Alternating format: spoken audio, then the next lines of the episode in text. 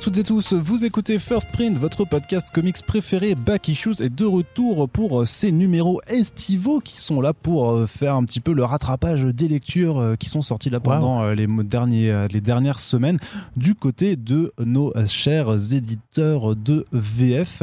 Et aujourd'hui, donc, on a pas mal de petites sorties plutôt sympathiques à aborder ensemble avec, bien entendu, puisque je ne suis pas seul pour faire cette émission, sinon ce serait, alors certes, tout aussi fantastique, mais un peu plus ennuyeux quand même, on va le dire.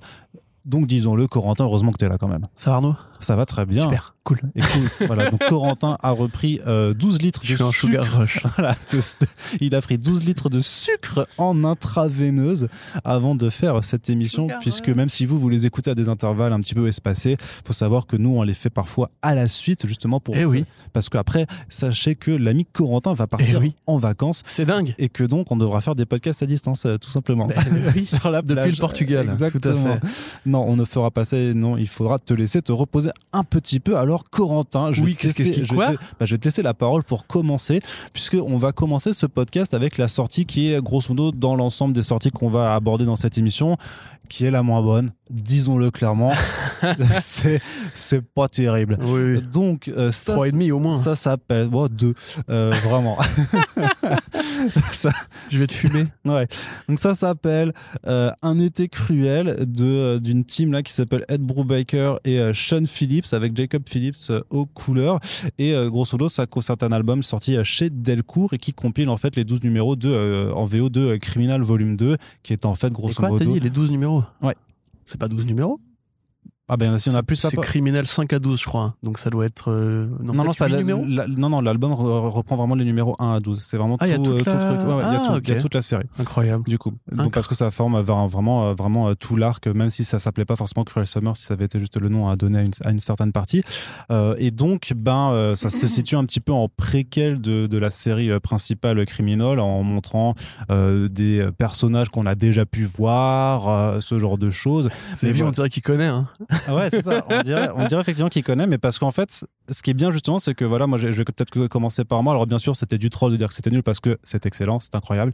Euh, vraiment, c'est une pure BD euh, de polar, de, de, genre, de, de, ce que tu, de ce que tu veux. Mais l'important, c'est que même si ça se situe dans l'univers de Criminal et que ça fait écho en fait à des, à des personnages que, que ceux qui ont déjà lu les sept euh, volumes précédents connaissent très bien, même quand tu n'as pas lu, en fait, tu comprends en fait, tu sais qui est important, tu, tu sens en fait de, sur quel personnage en fait s'intéresse la série principale parce que bah c'est simplement en fait le talent des gens qui savent bien écrire en fait qui arrivent à te, à te, à te mettre l'emphase mais grosso modo c'est vraiment donc euh, une intrigue euh, dans laquelle en fait on suit un, certain monsieur qui s'appelle Tig Lawless euh, qui tombe amoureux d'une femme qui s'appelle Jane.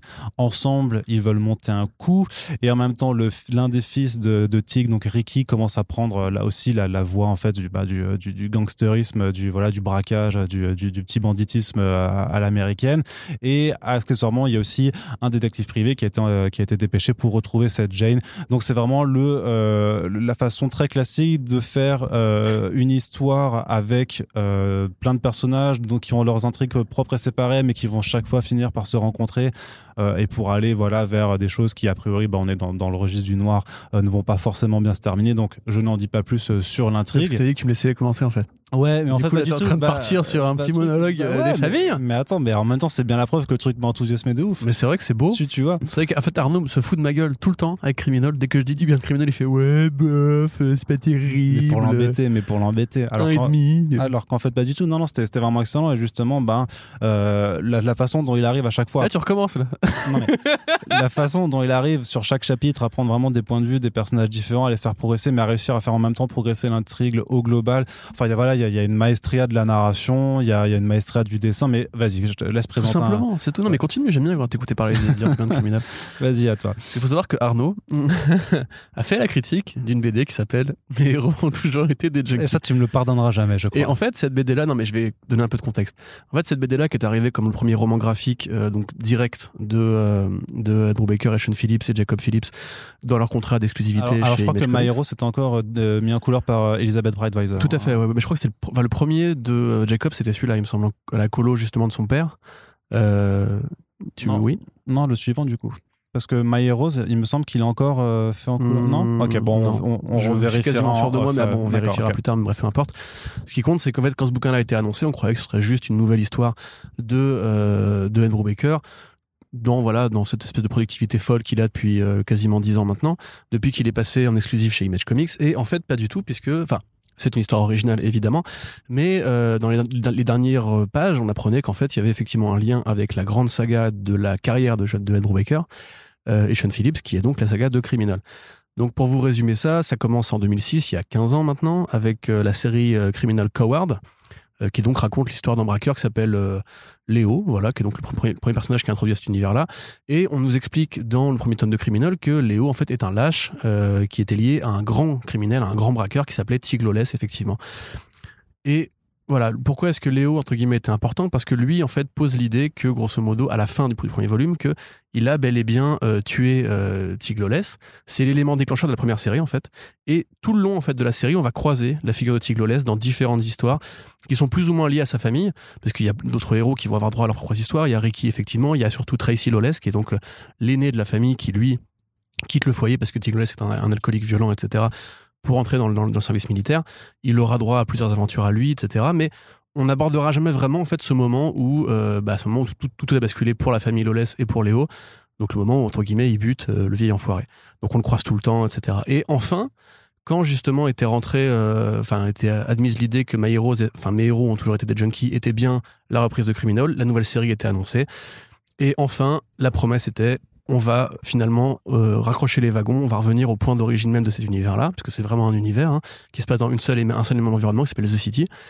Et euh, bah, que dire sinon que euh, j'aimerais bien voir Star Wars 3 réussir à connecter les wagons de ce niveau-là. Enfin, il y a quand même très peu de sagas, de préquels ou quoi, qui arrivent à euh, être aussi parfaites dans leur exécution, à donner un tel sens, un tel corps à toute une série de trucs qui sont passés avant et qui partent tous du même point d'origine. Donc là, effectivement, comme tu l'as dit, on va principalement suivre le point de vue de Tig et des deux gamins. Euh, avec d'autres euh, voilà euh, histoires entremêlées on voit en fait l'expérience qu'a Keith Brubaker en tant que storyteller c'est-à-dire que c'est un fan de romans c'est un fan de films euh, de vieux films de gangsters de vieux films d'espionnage et compagnie on l'a toujours vu beaucoup narrer en fait hein, de toute façon en général Ah, c'est du James Ellroy en BD, quoi. Exactement, voilà, ou du Raymond Chandler et compagnie. Enfin, il y a cette, cette Enfin, moi, tu pourrais limite enlever les, les, les, les, les, cases, enfin, tu pourrais enlever le dessin, ça resterait fascinant à lire parce que le mec est juste beaucoup trop fort. Ça, on commence par le point de vue justement du, du, du détective et c'est déjà une sorte de, de nouvelle en fait intégrée à l'histoire parce que on va suivre son parcours, son point de vue, comment est-ce qu'il remonte la trace de Jane. Après, on a d'autres histoires sur Jane elle-même, etc. Et enfin, il y a un ensemble composite de profils, de figures, euh, un petit peu comme Sin City, tu vois, qui a quand même été un petit peu l'un des premiers, euh, l'une des premières BD comme ça euh, de- d'univers de, gangsters avec des, des scénarios entremêlés et tout.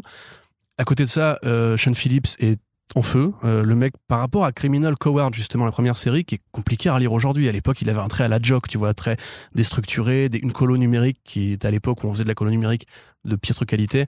Là, avec Jacob Phillips, justement, et euh, cette énergie qu'il a acquise de son côté. D'ailleurs, tu avais raison, c'était bien son premier travail sur euh, mes héros. Et voilà, et voilà. Donc maintenant, tu vas, euh, tu vas le dire pour tout le monde. Corentin, c'est qui? C'est le? C'est le patron. Voilà, c'est le patron. Merci. Voilà, c'est podcast. Enfin, rentrera dans l'histoire. j'assume pas du tout ce podcast. du coup. Mais donc, euh, qu'est-ce que je disais? Tu m'as interrompu. Mais voilà, donc il y a vraiment une, une façon de faire de la mise en scène, les, des pleines pages qui sont merveilleuses. En fait, des pleines pages qui justement servent d'expédient au texte de Brubaker. Tu vois, comme la scène où le détective est- dans sa bagnole et juste il regarde derrière lui et t'as huit bulles de narration, huit cases de narration qui t'expliquent et tout.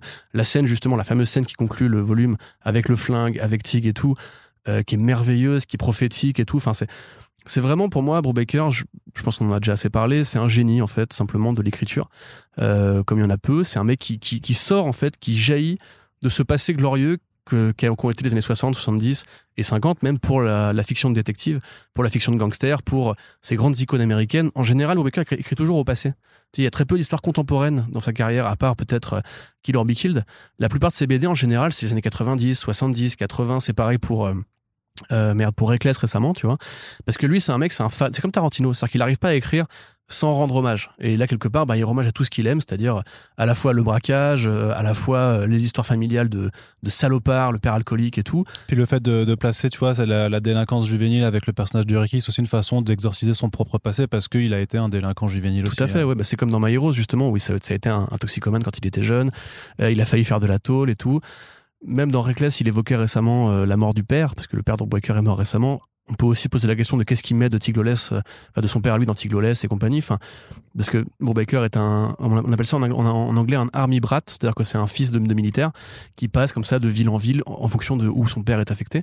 Euh, c'est un truc qui l'a beaucoup marqué et qui du coup bah, nourrit le fait que toute sa vie il a dû lire parce qu'il n'avait pas beaucoup de potes et donc c'est la fiction qui l'a un peu euh, aidé à se trouver. Et aussi bah, le côté son père était un porte-flingue donc ça a toujours fasciné cette image d'homme viril et lui justement qui se sent toujours inférieur à ça et c'est un petit peu aussi pareil, toutes les sagas criminelles, c'est que Tigles, c'est un vrai gangster. Il est vraiment doué dans ce qu'il fait, alors que ces gamins, alors soit ils refusent d'être des gangsters, mais finalement ça va leur tomber dessus, soit comme Ricky, ça va être des ratés euh, de la gâchette, et ils vont finir par avoir une vie assez triste. Donc là, dans l'ensemble, vraiment, si vous aimez... Euh, si vous aimez le cinéma de gangster, si vous aimez Scorsese surtout, parce que le, comparatif est forcément un peu évident, même si c'est quelque part un peu plus du Coppola, puisque c'est une saga familiale comme Le Parrain et tout, mais il y a vraiment une façon euh, d'écrire les gangsters que je pense, à mon avis, je, mets peu de gens devant Brubaker dans les arts en général euh, au niveau de, des, sagas de gangsters comme ça. Pour moi, Criminal, c'est vraiment l'équivalent euh, séquentiel des Sopranos, des Affranchis, de Casino. C'est génial, c'est parfait. Il y a pas de faute de rythme, tous les personnages sont intéressants, ils ont tous des gueules. Graphiquement, Sean Phillips, enfin la gueule de Tiglolès, tu vois, on dirait un acteur. Moi, franchement, j'ai cherché pendant plein de fois, en fait, à, voir s'il avait pris vraiment des références de la vraie vie. Tellement les gueules qu'il leur, fabrique, en fait, sont tellement euh, évidentes, tellement naturelles que t'as l'impression de les avoir déjà croisées dans un film comme ça, un peu, un peu crasseux et tout.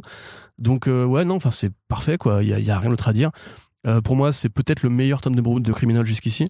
Avec Wrong, Time, Wrong Place, qui raconte comment Tig emmène son gamin en road trip pour aller faire des contrats. Le gamin en question est entré ici. Il faut que tu le lises celui-là d'ailleurs. Et euh, enfin voilà, c'est c'est merveilleux, je te dis, d'arriver comme ça aux 15 ans quand même, tu vois, 15 ans pour revenir au premier truc qui a été le motivateur de la première série, avec ce mec dont on te parle depuis tellement longtemps, tellement longtemps, tellement longtemps. C'est comme si, tu vois, on te faisait... Euh, c'est comme si on te faisait sur l'intro du dans le parrain le parrain 2 du coup tu n'as pas vu le parrain. Euh, c'est pas grave t'es pas un vrai cinéphile. Absolument pas. Je la ramène d'outre-tombe cette vanne tu vois. Oui, oui, oui. Euh, dans le parrain 2 en fait on suit euh, Vito Corleone jeune quand il monte son premier empire etc mais imaginons que ça n'ait pas été fait dans le film et qu'en fait je sais pas 30 ans après Coppola se dise vas-y maintenant je vais faire une préquelle et je vais raconter cette histoire là et que ce soit fait comme ça a été fait dans le Parrain 2, c'est-à-dire de manière magnifique, propre, belle, et qui vraiment respecte la continuité de bout en bout. C'est-à-dire que il l'a écrit au fur et à mesure, en fait. Tu vois, il l'a écrit au jour le jour, de tome en tome. Il a euh, densifié la mythologie et ça se voit. Genre, il y a des personnages qui sont morts trop vite par rapport à ce qu'ils avaient à dire. Mais au final, quand tu arrives à ce point-là, tu te dis que tout est cohérent. Comme s'il avait une sorte de grande fresque, de grande fresque chronologique et que il avait dit, bah voilà comment ça va se terminer, entre guillemets, parce que c'est probablement terminé, il y aura sûrement d'autres tomes de criminels à l'avenir. Mais euh, quand tu arrives à ce point-là, en fait, tu te dis, mais putain, c'est incroyable. Limite, tu auras envie qu'ils fassent des remakes des premières histoires qui étaient un peu plus faibles au niveau du dessin et qui avaient parfois plus de fautes de style, enfin de, rythme et tout, pour en fait profiter de cette espèce de, magnificence qu'ils qui sont gagnés tous les deux quoi. Donc euh, enfin non c'est génial, euh, je le dis. Euh, lisez Criminal si vous aimez le, comme moi les gangsters et la fiction en général avec des mecs euh, bizarres qui ont des flingues. Je sais qu'il y a pas mal de gens qui attendent euh, qui attendent simplement que Delcourt en fait ressorte en intégrale Criminal parce que Ah mais dans quel ordre aussi tu vois c'est un peu tout le truc. Bah là faut, faut faire une intégrale avec les, les 7 tomes qui sont parus et tu fais juste les je sais pas tu fais alors de parution ouais. Après au niveau du graphisme ça, ça, ça, se défend un peu et oui du coup Jacob Phillips aussi. Euh, bah voilà, je veux dire. Euh, Brut, hein, ce gamin. Les, les, les deux euh, scénaristes et dessinateurs étaient déjà des géants dans leur domaine. À l'inverse je pense que Jacob Phillips va compter demain pour les, les coloristes comme Jordi Belair a pu compter hier ou quoi. Enfin, c'est bah, vraiment. toujours Jordi Belair en plus. Hein, oui, mais je veux dire, quand, quand elle est arrivée, tu vois, qu'elle a mm. vraiment chamboulé le marché en mode genre, voilà comment on fait une plage de couleurs et tout. Que là, pour le coup, ce qu'il fait, lui, avec cette espèce de, de, de nappe vaporeuse qui vraiment fond de l'éclairage, en fait, ce qu'il fait, c'est de la photographie de cinéma, tu vois. C'est-à-dire que il fait pas des aplats par rapport aux textures, tu vois, c'est pas genre la veste est marron, le fond est violet, euh, la lumière est jaune, etc. Il fait genre une sorte de nappe qui enveloppe tout et qui passe sur les visages et qui passe sur les décors et qui passe sur tout, etc. Euh, la scène où il braque une salle d'arcade, par exemple, c'est incroyable. Enfin, genre, la colo qu'il fait, c'est, c'est, c'est, c'est du Amblin, tu vois, dans l'univers de Criminal. Donc, euh, non, enfin, moi, il n'y a, rien à dire, quoi. Ça, ça défouraille. Ça tue. On est d'accord, on est d'accord. C'est plutôt parfait. Et j'aime les comics parce que Andrew Baker. Et euh, c'est euh, donc du coup c'est disponible, hein, c'est sorti euh, là cet été chez Delcourt, donc on vous encouragera à sauter dessus. Et comme je vous l'ai dit en, préambule, même si vous n'avez jamais lu Criminal, bah, c'est une très bonne porte d'entrée dans cet univers. Puis ça. Mmh. Et puis, est-ce que tu comptes rattraper toi du coup? Bah bien sûr, oui, ah, oui, je suis content. Du bah, oui, ça, J'adore. Non, non, mais bah, après, moi, je me moque de toi pour, pour rigoler, quoi. C'est juste parce que ça, ça, ça, me fait mal, parce que je sais que tu. parce qu'effectivement, j'ai moins apprécié My, My Heroes parce que j'avais pas le, les clés là-dedans. Mais justement, à l'inverse de My Hero, celui-là, tu peux, la, tu peux le kiffer de ouf sans avoir les clés de compréhension de cet univers non plus. Mmh, mmh, et euh, bah, ça, c'est très très fort. Donc euh, voilà, une recommandation 5 euh, étoiles de la part de l'ami Corentin. On passe maintenant du côté de, euh, du petit éditeur euh, Vestron euh, qui nous sort alors là une, sacrée curiosité, une sacrée un, un joyau de, euh, des 90s, on, on va dire. Le mot est faible. qui s'appelle euh, voilà qui s'appelle Tortue Ninja euh, Body Count donc c'est écrit par Kevin Eastman le co-créateur des Tortues Ninja et c'est dessiné par Simon, Simon Bisley. Donc grand Ouais, grande plume, on va dire du, du style punk, du et, punk ouais, ouais. et qui est un, un style graphique qui désarçonne. hein. C'est généralement, il faut être fan de Bisley pour aimer Bisley. sinon c'est du. Lobo hein, qu'il a fait notamment qu'il a- C'est du Lobo. Il a fait du 2080 aussi. Il a fait du heavy metal, je crois. Et c'est pas pour rien d'ailleurs que c'est un pote de Kevin Eastman, puisque si tout le monde connaît les Tortues Ninja parce que le dessin animé des années 80, 80, 80 et 90, qui a, tout, qui a mis des jouets entre les mains de plein de gamins, qui a mis des très bons jeux vidéo entre les mains de plein de gamins, etc. Le fait est que euh, Kevin Eastman, c'est aussi un fan de punk, c'est aussi un fan de violence. Les premières Tortues Ninja étaient vraiment plus violentes plus que, violente, ouais. Que ce qu'on a eu par la suite en, tant- en tant que produit grand public, on va dire. Et lui, ça lui fait pas peur du tout, en fait, de faire un truc vraiment très bourrin, etc. Donc au départ, en fait, le projet, euh, je vais paraphraser Apteis, qui en a parlé récemment dans un, un podcast de Tell from the Sewer qu'ils ont consacré justement à Body Count. Si vous voulez un avis plus élaboré, euh, vous pouvez éventuellement vous y référer. Euh, big up les gars. A priori, justement, c'est Eastman et Bisley qui sont croisés dans un circuit de convention pour les signatures. c'est de toute façon l'histoire expliquée en postface dans, dans le bouquin de, de Bah voilà, donc ils étaient fans, je vais la résumer. Ils étaient fans du coup, enfin, Eastman était fan de John Woo. Il a montré euh, trois films de John Woo The, à ouais, The Killer et deux autres ouais. The Killer, Du plomb dans la tête et euh, un autre effectivement. Enfin, voilà, des chefs-d'œuvre. hein. De voilà, John Woo, c'est un grand mec du, du film de cinéma d'action euh, des années 90 de Hong Kong. Donc ils se sont dit, bah, on va rendre hommage à ça avec les personnages des TMNT que sont donc Casey Jones et Raphaël, qui sont deux des personnages préférés de Eastman dans la saga. On va dire qu'ils s'intéressent plus à eux que aux Triceratons et compagnie. Donc évidemment, euh, quand tu pars des années 90 avec un dessinateur punk, un mec qui vraiment se dit on s'en fout, sans continuité, on va s'amuser. Et on est à l'époque des flingues, on est à l'époque des nichons, on est à l'époque euh, des rixes urbaines, euh, de la guérilla urbaine vraiment très vénère. et des gros mots balancés dans tous les sens Et on est chez Image Comics surtout, puisque c'est euh, peu de temps après que Mirage, du coup, ait, ait lâché les Tortues Ninja à Eric Larsen, qui d'ailleurs dans la VO répond à la postface en fait des euh, différentes lectures, etc. Il explique plein de trucs, il dit euh, le but c'était vraiment de casser l'image des tortues et tout, ce qui est à moitié vrai, parce qu'en fait il y a quand même eu deux ans entre la, la, gestion, la, la gestation du projet et la, la parution.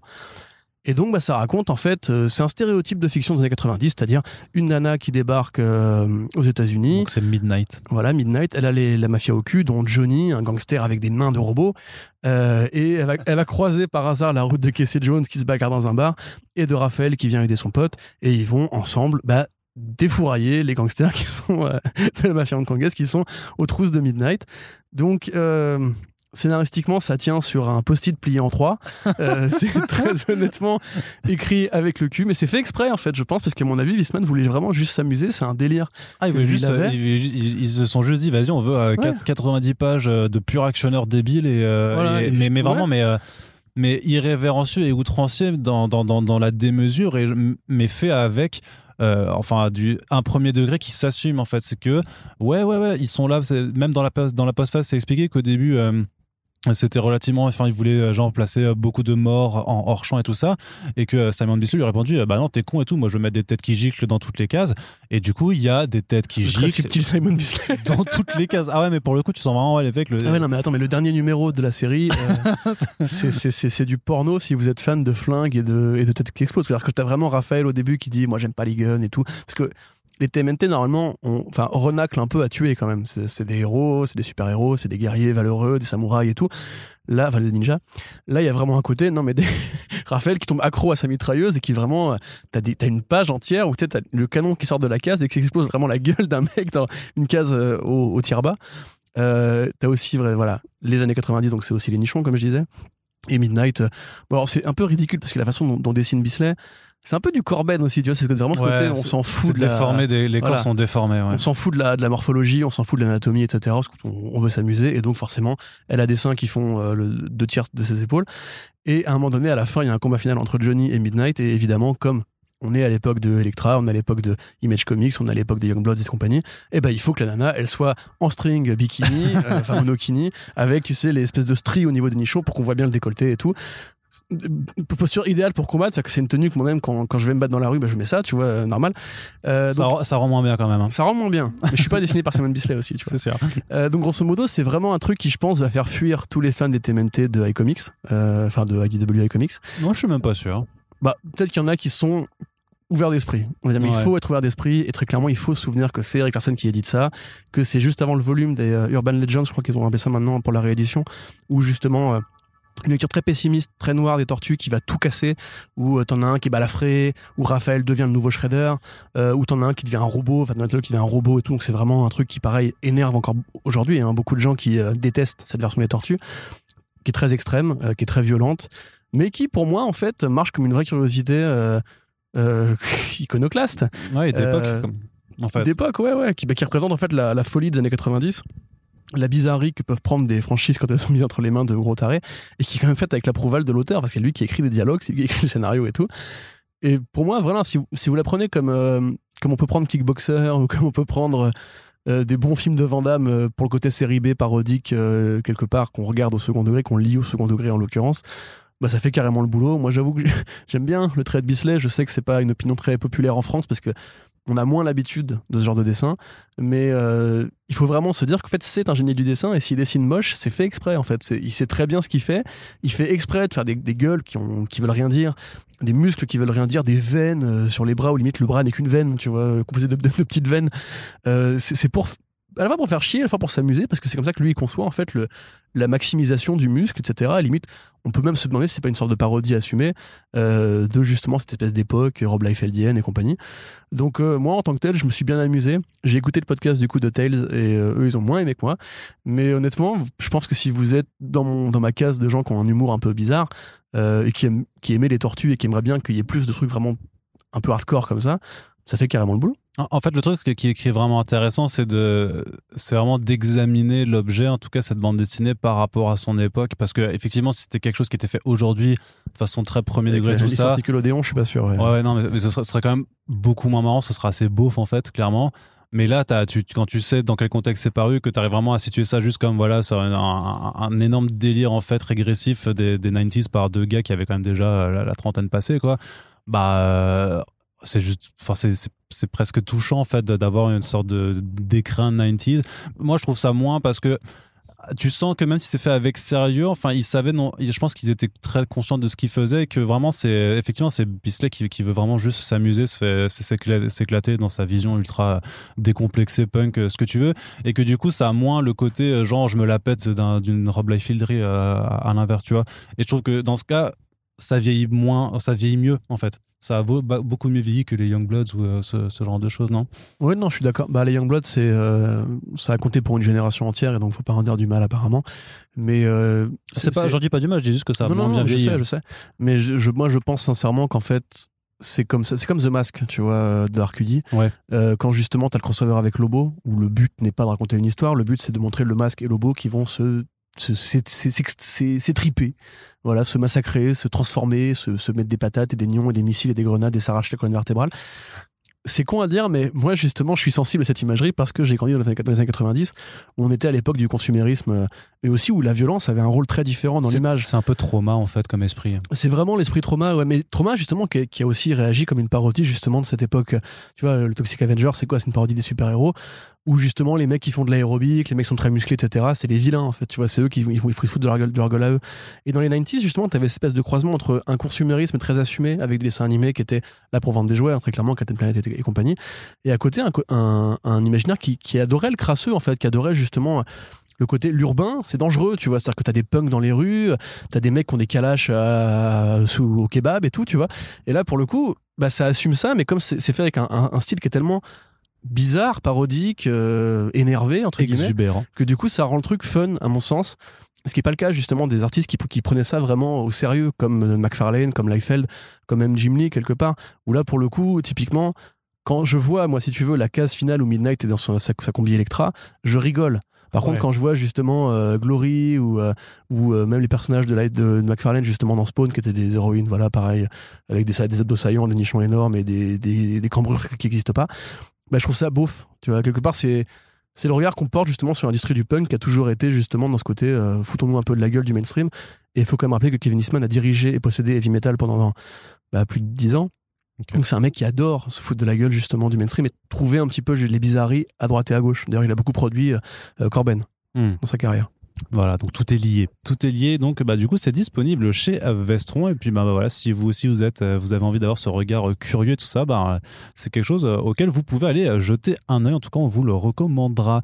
On continue du coup avec aussi du, bon comic books en mainstream. On passe du côté de chez Panini Comics pour aborder le premier tome de la série Black Widow de Kelly Thompson avec Elena Casagrande au dessin, qui a récemment gagné l'Eisner Award de la meilleure nouvelle série. Donc Black Forcément, qui était mis en avant par Marvel avec une nouvelle série régulière, entre autres projets, euh, puisqu'il y avait le film qui lui était consacré, et qui là, du coup, prend, euh, prend un parti pris de mettre Natasha Romanoff, en fait, au cours d'une mission, euh, il lui arrive quelque chose, elle passe par la fenêtre d'un immeuble, ellipse, six mois plus tard, on la retrouve, a, ou je sais plus, c'est trois mois, non, trois mois plus tard, ouais. En fait, on la retrouve ben, avec un mari, avec un enfant, avec une vie de famille rangée et tout ça. Et bah, du coup, c'est Winter Soldier et Hawkeye Ouais, euh, qui, euh, qui enquêtent et qui se disent merde, mais qu'est-ce qui s'est passé? Et donc, on va aller découvrir euh, qui a euh, ou non brainstormé Black Widow et comment elle va pouvoir recouvrer ou non ses esprits. Corentin, qu'as-tu pensé de ce titre? Bah, J'avais complètement oublié que ça avait gagné un Eisner et bon du coup je vais je vais pas tomber dans le piège de dire que ça ne le mérite pas et défoncer la série parce que c'est une série qui est sympathique. Pour moi c'est pas une série Eisner. Euh, Moi, je vais t'expliquer pourquoi je comprends que ça allait gagner. Mais j'ai très hâte. Mais euh, c'est dit avec sincérité, ça fait rien. oui, c'est vrai. Mais voilà, mais après, effectivement, on voit aussi l'in- l'intérêt du marketing croisé. C'est quand même le troisième relaunch Black Widow en 5 ans.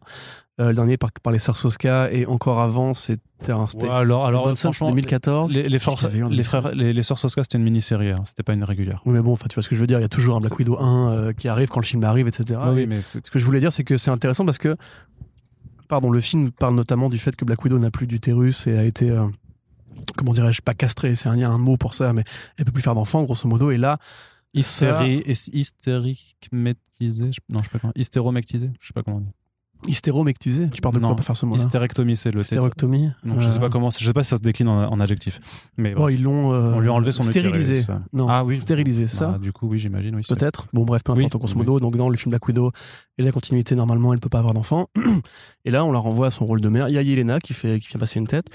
Mais c'est plus la suite, en fait. Ouais, t'as de... pas mal de personnages que tu vois dans le film qui apparaissent et tu sais que oui, ça, ça, ça, c'était un petit peu là, fait, voilà, ça, un peu fait exprès. Donc là, c'était des petits, voilà, des petits, on les place là, histoire de.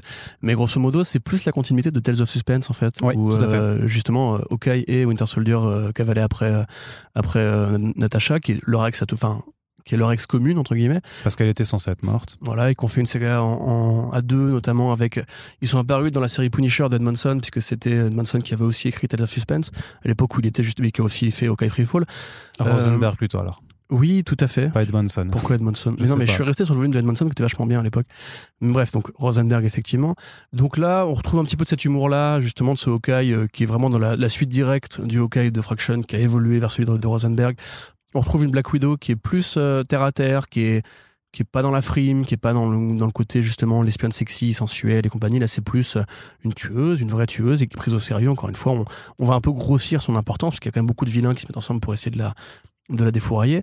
Euh, avec ce côté un peu ouais, tot- tot- tot- total, total recall, on va dire, de euh, Ouais. euh, j'ai une vie parfaite alors qu'en vrai je suis une super espionne et c'est pas logique, entre guillemets, qu'est-ce qui m'arrive? Pareil, un petit côté aussi la, la mémoire dans la peau. En fait, elle sait faire un truc d'espionne alors qu'elle est pas censée le faire, etc. Euh, graphiquement, c'est cool, on se disait, on se disait en micro que ça, que ça ressemblait beaucoup à Joel Jones au niveau Ah, du trait ouais.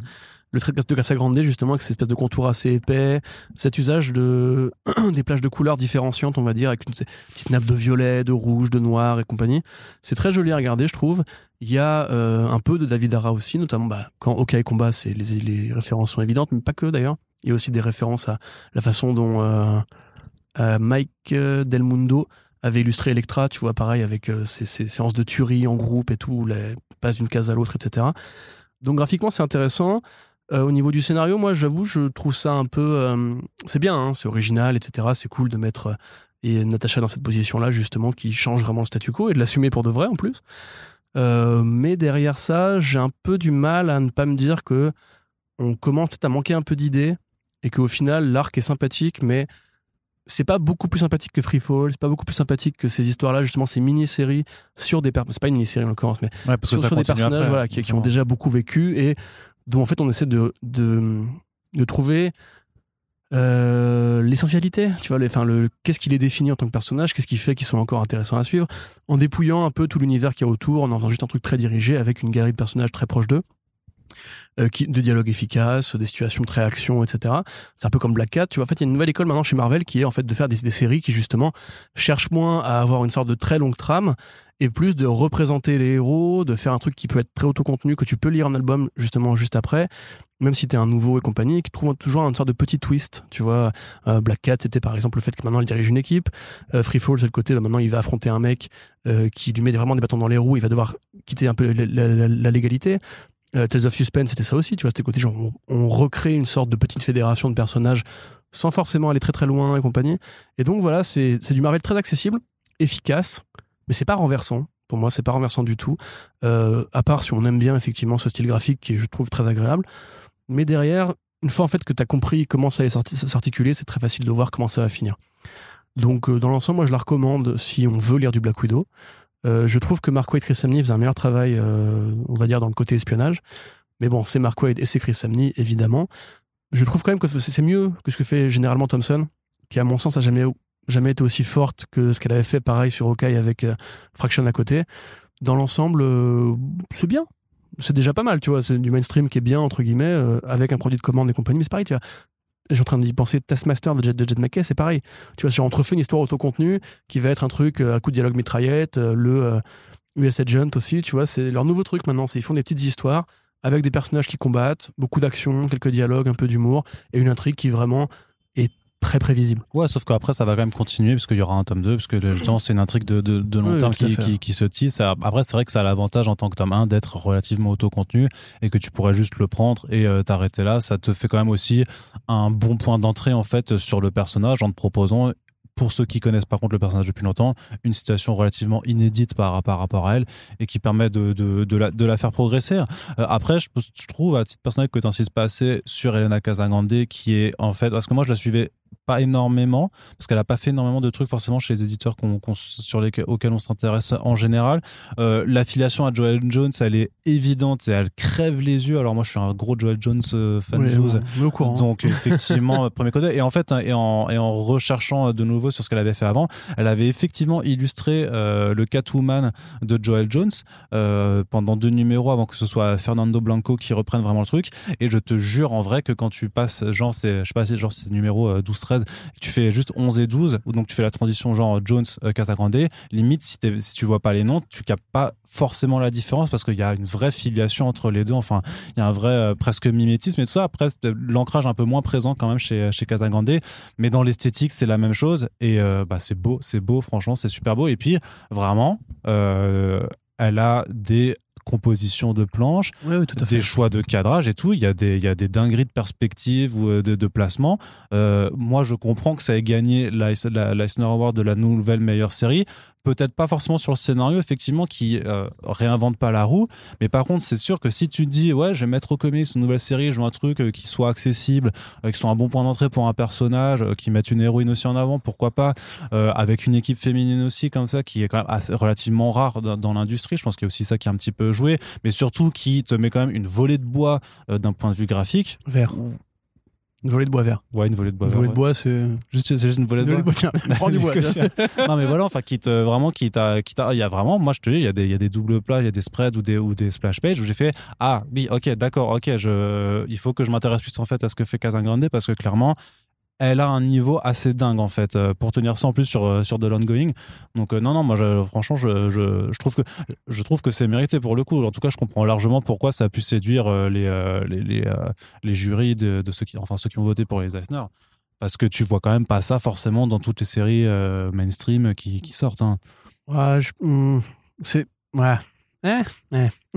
Non, franchement, Non, mais euh, mais regarde, c'est pas que l'artiste, tu vois. c'est Oui, oui, bien sûr. Non, mais c'est un ensemble. Mais c'est un ensemble. Mais après, je trouve que le plot, il est, il est bon. Kelly Thompson, alors c'est vrai que toi, tu l'as- tu, tu l'apprécies moins que moi, mais son, Jessica Jones aussi, c'était de très très bonne qualité. West Coast Avengers, c'était fun. C'était pas extraordinaire, mais c'était quand même plutôt fun. Son Captain Marvel s'en sort euh, relativement bien pour un titre. Oh non, euh, mainstream. c'est chiant son Captain Marvel. non, il y a des il y a des arts qui, euh, qui sont vraiment vraiment. moi, franchement, j'ai lu, j'ai lu deux tomes, je crois, je me suis fait chier. hein.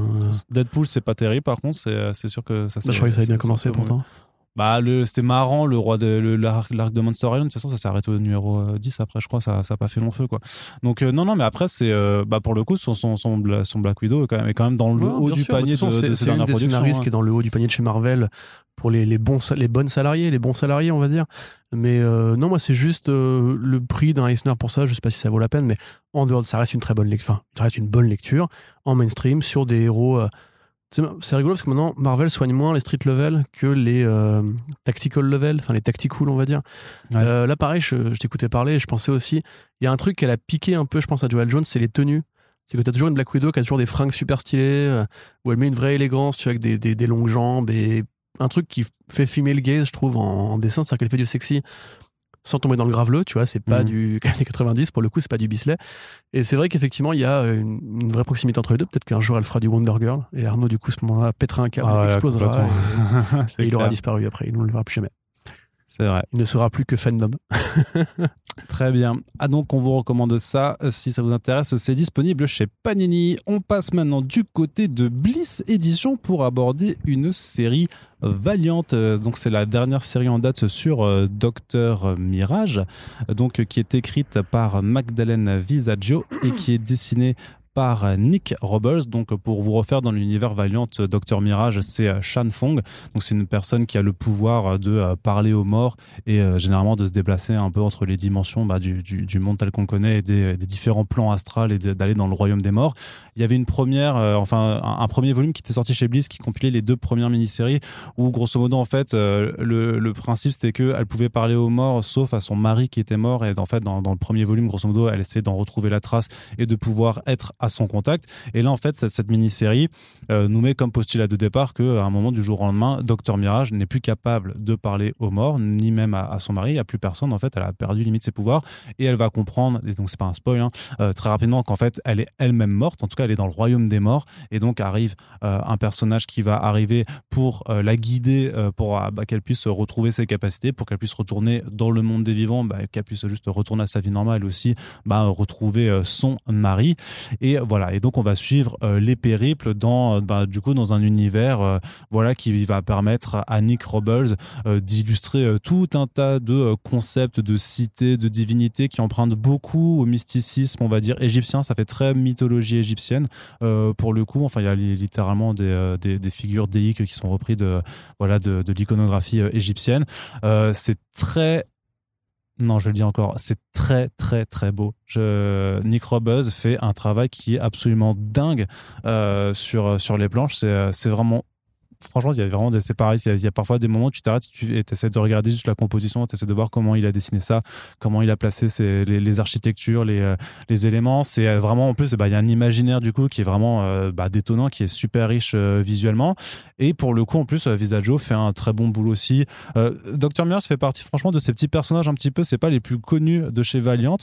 En plus, clairement, ça, il, me, semble que la réinvention du Valiant moderne, en fait, parce qu'à la base, Dr. Mirage, il me semble que c'était un, un mec et que maintenant, donc du coup c'est un personnage un personnage féminin et qui en fait a voilà a, jamais eu vraiment de downgoing mais qui évolue voilà par petites mini-séries à chaque fois et qui a cet avantage pour l'instant d'avoir toujours été bien pris en main. C'est-à-dire que les éditeurs ont fait leur boulot pour les placer entre les mains de, de, personnes qui savaient écrire et, dessiner et qui a vraiment enfin qui a du coup une place assez unique dans cet univers. Vous avez vraiment pas besoin de lire autre chose chez, chez Valiant pour pour aborder de, ce personnage. Il y a vraiment une, accessibilité qui, qui est assez euh, assez importante par rapport à, d'autres tout simplement.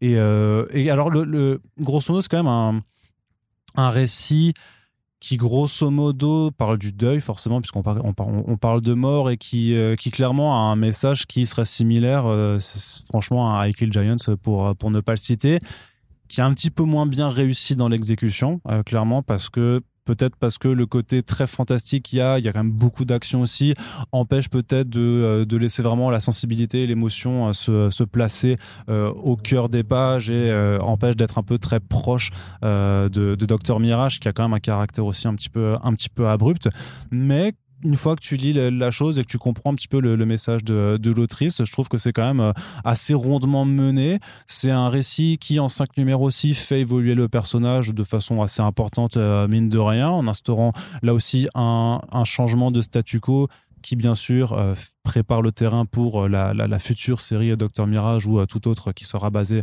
voilà dans cette partie un petit peu mystique de, de l'univers. Et bah du coup ça fait partie voilà c'est vrai que la production Valiant a beaucoup diminué ces dernières ces deux dernières années et en conséquence ben les sorties de Bliss sont devenues aussi un peu plus éparses. Et donc c'est vrai que bah il y a des titres qui ont clairement souffert un peu aussi bah, à la fois de, de la gestion éditoriale parce qu'ils ont eu beaucoup de départs beaucoup de voilà d'arrivées de gens qui arrivent et de gens qui, et qui, et qui se cassent euh, quatre mois après. Donc il y, y, a eu pas mal, il y a quand même eu quelques titres qui étaient vraiment pas fameux. Enfin, c'est vrai que dans, dans, les derniers titres sortis en VF, genre Roku, c'était euh, bah, c'était nul vraiment. Là, il y a le, Bloodshot de Team Steele, on vous l'a déjà dit aussi en podcast, mais c'est quand même vraiment pas terrible. les Psylords aussi, on en a déjà parlé. Psylords, c'était pas mal, mais Psylords, Psylords c'était pas mal. Là, Docteur Mirage, c'est bien. Pour moi, c'est euh, ça fait partie de, de, de, vraiment des dernières productions qui sont vraiment à lire. clairement, c'est comme Fallen World, c'est c'est vraiment dans le haut du panier de, de ce que Valiant a sorti c'est euh, très joli. temps. Et ouais, enfin, d'un point du de vue. peu que j'en ai vu, en tout cas, la description de, du monde, entre guillemets, dans lequel est Docteur Mirage, est très coloré. C'est, enfin, c'est rare qu'on voit justement cet univers-là euh, représenté de cette façon. Ouais, parce que quand tu, quand tu vas du, du côté de Shadowman et tout ça, en général, c'est un peu plus sombre, c'est plus très, euh, Ouais. très lugubre. Alors que là, il y a quelque Ah, c'est chose. du de- rose, du jaune, beaucoup de bleu aussi. Beaucoup Ouais, ça-. Enfin, c'est rose et bleu beaucoup euh, les premiers les premiers aplats. Et ouais, c'est une, une un contrepoint intéressant justement au principe même de la nana qui parle aux morts. C'est en l'occurrence une, une bonne catabase, comme on dit nos autres littéraires, et euh, descente aux enfers. D'accord. Et non, moi, j'ai pas encore tout lu. J'ai lu que les numéros 1 et demi, on va dire. Mais c'est vrai que le, synopsis est vraiment intéressant et c'est cool de voir, entre guillemets, un, univers, de- super-héros qui s'autorise ce genre de petits, euh, moments un petit peu doux amers, un petit peu euh, flottants, un petit peu vaporeux, en mode euh, c'est quoi mourir, c'est quoi le deuil, c'est quoi le renoncement et tout.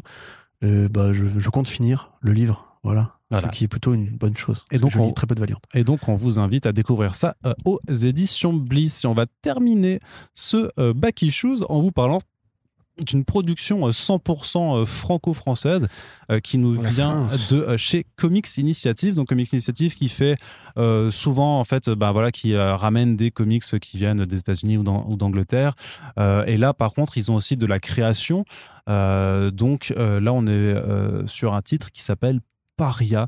Euh, Corentin, est-ce que tu peux nous présenter un petit peu ce projet? Euh, tout à fait. Alors c'est un projet qui, un projet d'inspiration, on va dire steampunk, euh, qui imagine un monde en France, dans Paris la Nouvelle, qui est un peu l'équivalent de Néo Paris, on va dire, dans la fiction classique, dans lequel entre guillemets la France du 19e siècle, en la fin du 19 du 19e siècle, après la révolution industrielle, se prépare à une série de changements. C'est-à-dire qu'il y a un petit peu comme dans la vraie vie moderne, on va dire, des inégalités qui se sont creusées, un pouvoir euh, présidentiel qui est de plus en plus contesté et qui réagit par la force aux manifestations, quitte à créer, en bombardant le- les manifestants justement d'une sorte de gaz qui provoque une sorte de nouvelle lèpre, euh, des tonnes d'infectés, etc. Alors, en, parallèle de ce contexte-là, il y a un personnage énigmatique qui est très riche, qui s'appelle Le Vieux, euh, qui voulait depuis toujours en avoir une armée de super, enfin une armée, un corps de super-héros rien qu'à lui, et qui va donc aller choper des espèces de, forces de la nature, des espèces d'anomalies euh, génétiques, pour créer un groupe de super-héros euh, qui est très proche de la Ligue Gentleman Extraordinaire, puisque donc le contexte est dans, enfin la, première itération de la Ligue, hein, je précise bien, avec Mina Harker, avec euh, le Dr Jekyll et compagnie. Et en fait, ces personnages-là vont être mis à, l'effort d'un- d'une première mission qui va consister à aller s'introduire dans la, fameuse exposition universelle qui s'était tenue euh, euh, vers Saint-Paul, enfin au pied de la Tour Eiffel, où justement les, populations qui avaient été colonisées par la France étaient exposées euh, au regard de tous. Un passage très célèbre de notre histoire. Donc, en l'occurrence, au niveau inspiration, esthétique, etc., c'est très évidemment référencé à Mike Mignola, à Jules Verne aussi, puisque c'est un petit peu lui le, le père fondateur de cette espèce de première euh, ébauche de science-fiction. Euh, on va suivre du coup principalement la, la vampire du groupe, on va dire, qui est euh, un personnage qui a encore un passé assez mystérieux. Il y a également, bon, je vais pas tout vous gâcher, mais grosso modo, il y a une équipe qui est vraiment effectivement très proche de la première ligue de Gentleman Extraordinaire. Euh, esthétiquement, c'est aussi très proche de ce qu'avait fait Gabriel Bas sur euh, Umbrella Academy et de ce qu'a fait quelque part aussi euh, Eric Powell sur The Goon, puisque The Goon est une sorte de parodie méta et euh, un dommage à- au travail de Mac Mignola. Et un petit peu aussi de Michael Avonoming, je trouve, dans le trait. euh, Je sais pas si Oui, un petit peu, ouais. Alors c'est c'est plus noir, hein, évidemment, parce que c'est c'est beaucoup de gris, beaucoup de rouge, des couleurs très, très descendues qui, euh, je pense, sont là pour donner un petit peu justement l'ambiance d'une série un peu d'époque, avec ouais, ce côté un petit peu steampunk, des armures avec des grosses paluches où tu sens bien les rouages et la fumée qui jaillit et compagnie. Euh, je trouve ça encore assez introductif. C'est un peu frustrant pour un premier tome parce que justement, il y a beaucoup de trucs qui ont l'air très intéressants, très, très étudiés. Hein. Tout à l'heure, tout à l'heure, pas du tout. Euh, dans un autre podcast, on vous parlait de The Last God et de tout le travail de bonus qui avait été fait pour enrichir l'univers, densifier l'univers avec des nouvelles, des contes et compagnie. Là, c'est beaucoup d'articles de presse, c'est-à-dire que le, la BD commence par une sorte de frise chronologique qui détaille un petit peu comme dans Big G euh, ce qui s'est passé pour que la France en arrive à ce point-là, et c'est entrecoupé d'expositions narrées par des articles de presse qui imitent les, les, les compos de l'époque. Il y a même un passage de, de dessin de presse qui est assez rigolo, qui revient sur l'enlèvement de la vampire. Euh, donc c'est plutôt bien foutu, c'est c'est très généreux en termes de, euh, de fab, parce que derrière vous avez une post-face, vous avez des croquis, des recherches, vous avez des, des fausses couvertures, on va dire, puisque Mhm. c'est direct, directement en, en album. Et c'est vraiment ouais, un, un bouquin qui est fait par des passionnés de comics, ça se sent, euh, où les influences sont très évidentes, où l'univers est bien, bien construit, bien nourri, bien riche, et euh, bah, où voilà, va se former la saga d'une euh, d'une équipe de super-héros malgré eux, dirigée par un salopard dictatorial qui juste veut se faire ce petit kiff d'avoir des, des surhommes ou plutôt des mutants ou plutôt des, des bizarreries de la nature euh, peut- enfin, opérées sous, sous ses ordres. Donc c'est fait par, euh, c'est écrit par euh, Tony Emerio, euh, qui est notamment scénariste d'un- d'une série, je pense que tu, je sais pas si tu connais euh, Sticky Pants, qui est euh, en fait une série de, de strips humoristiques et très graveleux en fait, euh, voilà, qui c'est grosso modo des, des histoires de cul avec avec les super héros. C'est, enfin c'est, je sais plus si c'est chez les requins marteaux, mais c'est une genre dans, dans, dans une, une maison d'édition de- ce genre-là quoi. voilà, c'est très très con et c'est très très marrant aussi. Et donc là, il est quand même dans un registre ben, beaucoup plus sérieux avec un projet qui a quand même été pensé. Alors c'est vrai que dans, dans la préface, c'est Michael Jérôme qui est donc le directeur chez Comics Initiative qui dit que c'est depuis novembre 2018 en fait que les bases du projet ont été pensées.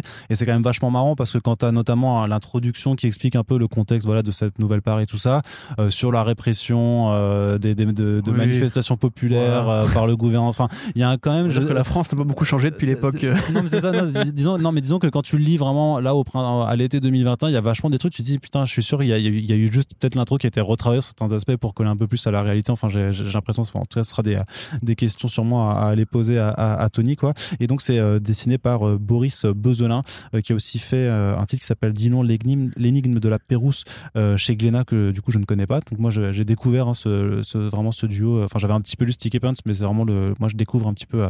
ces deux artistes. Mais par contre, pour le trait, je suis ultra fan de, cette esthétique, quoi. Justement, par rapport à tous les artistes américains que, que ça convoque. Mais je trouve qu'il y a même quelque chose d'a- d'assez unique dans le trait. Tu vois, il y aurait même un trait, en tout cas, avec l'air l'air de la, de la vampirette, quelque chose de presque Darwin Cookie, en fait, vraiment dans, dans, dans Ouais, le ouais, en fait. Tu vois, dans, dans le visage, euh, ou chose qui- 619 1 euh, quelque part aussi avec cette espèce de côté un peu euh, un peu toon où justement tous les personnages ont une morphologie différente où euh, Ouais, vrai. on va ça- vraiment au bout de- du délire de genre parce que le, le but est effectivement de s'amuser avec des trucs qui ont déjà été faits Euh, moi je trouve que c'est un très bon album un très, très premier album après à mon avis à part justement ce côté français et cette espèce de de discours politique d'un monde post-Manuel Valls ou post-Emmanuel tout court. Euh, J'attends un petit peu de voir comment l'équipe va se, va se Oui, oui, la parce que c'est vrai que le seul écueil, alors heureusement, c'est un album qui est très bien fourni en, en- en bonus, ça c'est cool, ça permet de compenser un petit peu le fait que, vu que ça introduit beaucoup, enfin que c'est beaucoup d'expositions, quand les choses démarrent, bon, bah t'as un cliffhanger et c'est déjà fini en fait, et tu dis, ah mince. Alors on sait que euh, la, campagne pour le tome 2 va, arriver bientôt, et euh, au contraire d'une production franco-belge, il n'y aura pas deux ans d'attente euh, entre, entre deux albums, je, crois, donc on devrait quand même avoir la, suite assez rapidement. C'est vrai que moi j'étais juste un petit peu frustré, mais, mais après c'est une, bonne chose en général quand tu es frustré et que tu veux en voir plus, c'est qu'a priori tu as quand même été séduit par la proposition. Et parce que ouais, c'est euh, c'est un, univers qui, me parle de ouf parce que voilà, tout- toutes les choses que ça convoque, bah, c'est des, titres qui, me plaisent à la base. Et tu as envie d'en savoir plus. tout Ah, bien sûr, simplement. puis t'as envie de voir ce Paris euh, Ouais. néo, euh, enfin néo Paris. Parce que néo, Néo Paris, forcément, ça évoque Akira ou ça évoque Remember Me, mais là voilà, néo steampunkien comme tu dis. Juste là quand ils vont euh, près du Trocadéro et tout, et que t'as ce- cette pleine page où tu vois un peu l'architecture, etc. C'est super joli. Moi, c'est un environnement que que j'aime beaucoup, qui me fascine. Euh, je pense que c'est vraiment un truc qui est très français justement ça euh, parce que c'est encore une fois l'héritage de lui parce que la transition entre le 18e et le 19 enfin, le 19e et le 20e siècle justement c'est un peu aussi un terrain à fantasme tu vois. C'est là que on a plein de trucs comme Vidocq ou comme ça plein, de fictions un petit peu de genre qui s'installent euh, parce que c'est une période qui est fascinante parce qu'on commence à arriver au début de la civilisation contemporaine. Euh, c'est aussi là où les premiers criminels de masse arrivent. Il y a le complot la première guerre mondiale qui donne aussi des idées etc Et c'est un petit peu ce qu'avait fait Sherlock Holmes de Guy Ritchie, tu vois. C'est ce côté, euh, on est dans la transition de la révolution industrielle, donc on peut s'amuser à mettre un petit peu de science-fiction dans un Mhm. contexte rétro, c'est de la du rétrofuturisme hein, littéralement, euh, avec en maniant un petit peu des images politiques qu'on avait à l'époque, des conceptions politiques qu'on avait à l'époque. Là quelque part, on a un petit peu aussi un discours social puisqu'on voit il y a un, il y a un- un homme noir dans dans l'équipe et justement le milliardaire pour lui, il n'a même pas de nationalité, c'est juste un fils d'esclave et donc et il l'appelle avec le mot qu'il ne faut pas dire, euh, qui est un truc pareil qu'avait fait aussi Alan Moore dans la Ligue où justement au-delà du côté prenons des héros de littérature et faisons-les combattre ensemble un truc euh, menaçant, il y avait ce côté aussi, c'était comment est-ce qu'on voyait à l'époque où ont, été écrits ces bouquins, euh, les gens autour de nous, tu vois, c'est-à-dire que les, les femmes, euh, Mina Harker qui se prend complètement plein la gueule en mode genre c'était juste une gonzesse et tout, le vieil aventurier qui est en mode moi je suis un boomer, j'ai tout compris, j'ai tout fait vous êtes des gros cons et tout, ou Hyde est un vrai violeur et tout, enfin. Donc c'est c'est encore assez, assez naissant tout ça, mais je pense que ça prend la bonne direction. J'aime bien beaucoup puis, le personnage euh, du, voilà. euh, du vieux qui est vraiment, euh, pour le coup, ultra archétypal, quoi, mais dans le genre qui fait juste, qui, qui a pas de justification, c'est juste, Ouais. j'ai toujours voulu et je peux me le permettre, donc je le fais. Tu sais, Jeff Bezos, il a pas de justification. Hein. Ouais, c'est ça. Non, vois, mais c'est- non, c'est- ouais, non, Qui peut que expliquer un- Jeff Bezos, tu vois c'est- c'est vrai que c'est un- Pourquoi l'espace, Jeff Bezos? Mais je suis en vie. C'est tout, ferme ta gueule. c'est vraiment, c'est vraiment ce côté ultra, ouais, euh, je sais pas, euh, ultra libéral, capitaliste en fait du, du type qui fait juste les trucs parce qu'il peut se le permettre et qu'il en a rien à foutre de, des conséquences derrière de, et de, et de ce que ça peut, de ce que ça peut avoir comme retombée. Donc voilà, donc ce sera une série qui euh, se fera euh, sur quatre tomes. Donc euh, le premier euh, est sorti, c'est disponible donc dans la collection Mavericks de euh, Comics Initiative et euh, bah, on vous invite à soutenir cette production euh, française du coup parce que voilà, euh, nos artistes et nos auteurs ont aussi du talent, vous le savez, et on en a une nouvelle démonstration avec Paria tome 1. Et c'est là-dessus que nous allons conclure ce Eh ben euh, voilà. Back Issues de l'été de nouveau.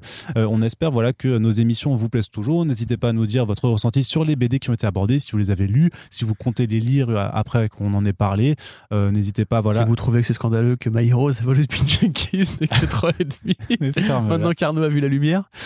Et euh, n'hésitez pas donc à nous faire vos retours à la fois sur les réseaux sociaux et sur notre site internet. Et puis on vous rappelle que euh, pour aider notre podcast, il faut partager le plus possible nos émissions. Ça fera croquer les éditeurs et euh, toutes les équipes créatives concernées euh, par les bouquins. Et puis voilà, ça nous, ça, fera croquer aussi un podcast euh, fait avec la sueur de deux indépendants plein de motivation Ouais. et de passion. Qui bronze sur un balcon. Sur ce, on vous dit à très bientôt pour le prochain Back Issues. Salut Salut.